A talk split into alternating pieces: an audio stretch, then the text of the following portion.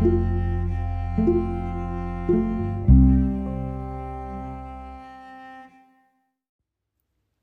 さんこんにちは。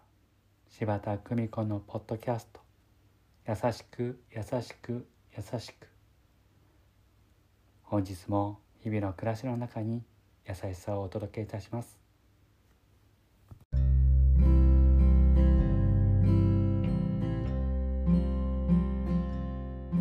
見取り師柴田久美子でございます。友人からご主人と喧嘩をしてしまった。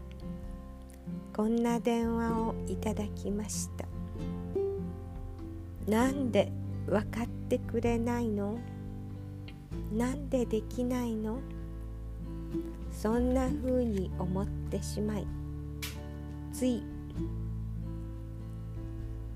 あなたなんか嫌いと言ってしまったと言います。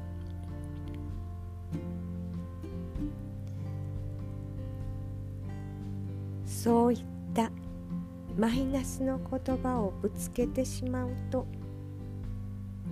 相手も思わず言い返してしまう。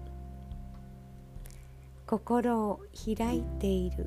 相手だからこそつい言ってしまう言葉。実は男性と女性の心のありようは違います。男性マインド女性マインドというのだそうです。なんで分かってくれないの？ではなく次回からはこうしてくれると嬉しいな。そんな風に穏やかに言うことができるときっと明るい暮らしが待っているのでしょう。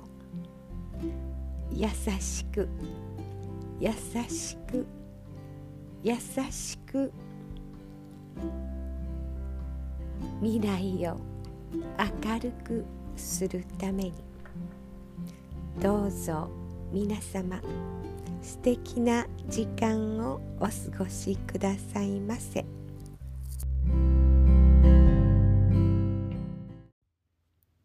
ご視聴ありがとうございました。今日も素敵な一日をお過ごしください。